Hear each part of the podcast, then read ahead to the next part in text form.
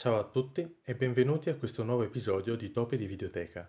Io sono J B e quest'oggi vi parlerò di Breaking Bad, la serie trasmessa dall'emittente A M C da gennaio duemilaotto a settembre duemilatredici, creata da Vince Gilligan, vede come protagonista Brian Cranston. Partirei subito spiegando la curiosa scelta del titolo. Il termine Breaking Bad è un'espressione colloquiale del sud degli Stati Uniti, ed esprime la situazione in cui qualcuno ha preso una direzione che lo allontana dalla retta via. Questo episodio sarà privo di spoiler, quindi potrà essere ascoltato da chiunque. Comunque, invito caldamente chi non avesse ancora visto la serie a recuperarla, per gli altri invece farò un breve riassunto della trama. La vita di Walter White, insoddisfatto professore di chimica di Albuquerque, apparentemente debole e remissivo, cambia drasticamente alla soglia dei cinquanta anni, nel momento in cui gli viene diagnosticato un cancro ai polmoni. Per garantire alla famiglia un futuro sostentamento, con l'aiuto del suo ex alunno Jesse Pinkman, spacciatore di bassa lega interpretato da Aaron Paul, sfrutta le sue capacità decidendo di iniziare a produrre metanfetamine di elevata purezza dal caratteristico colore blu. Riuscirà nel suo intento, sbaragliando pian piano la concorrenza del mercato, sconvolgendo la vita di chi lo circonda e riuscendo a vivere situazioni adrenaliniche in quella che possiamo definire una piena rivalsa nei confronti della vita. Questa è la trama della pluripremiata serie di Vince Gilligan, che molti definiscono, a ragion veduta, uno dei grandi classici contemporanei della televisione, nella quale nulla è lasciato al caso. Ogni dettaglio torna prepotentemente alla ribalta, facendo da spunto per una nuova apertura nella vicenda. Posso affermare senza alcun dubbio che Breaking Bad è stata una delle serie che ho più apprezzato in assoluto, non solo per la narrazione, ma anche per le soluzioni visive ricercate adottate da Vince Gilligan.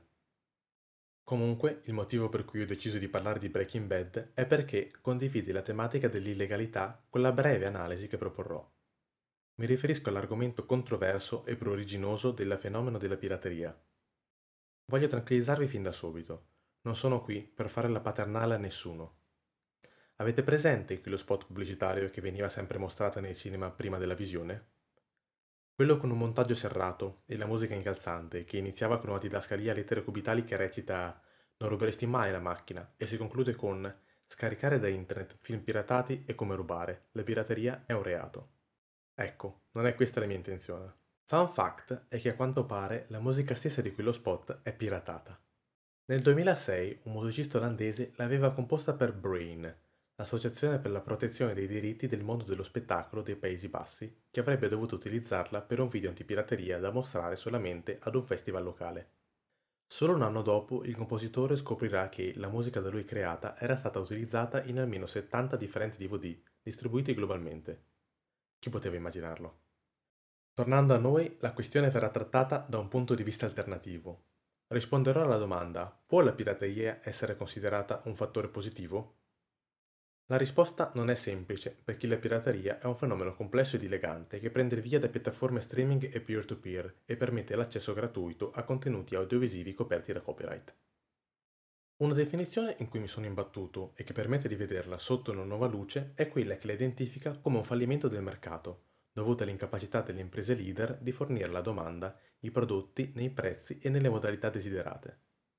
Devo però ammettere che, per quanto trovi corretta questa affermazione, ormai è un po' datata. Il mercato ha dimostrato di saper rispondere ampiamente alla domanda dei consumatori, proponendo vari servizi di streaming online a prezzi flat per tutte le tasche. Nel nostro caso però la pirateria ha avuto un ruolo fondamentale nell'incremento di popolarità della serie tivù, rafforzandone il marchio. Lo stesso Vince Gilligan ammette in un'intervista alla B B C che senza la pirateria Breaking Bad non avrebbe goduto del successo planetario che la contraddistingue. L'episodio conclusivo dell'ultima stagione è stato scaricato da più di cinquecentomila utenti nelle prime dodici ore di disponibilità online. Ma non si tratta solamente di una questione di denaro. Infatti, molte persone pagano diversi servizi ma scaricano comunque la versione pirata pur di non attendere.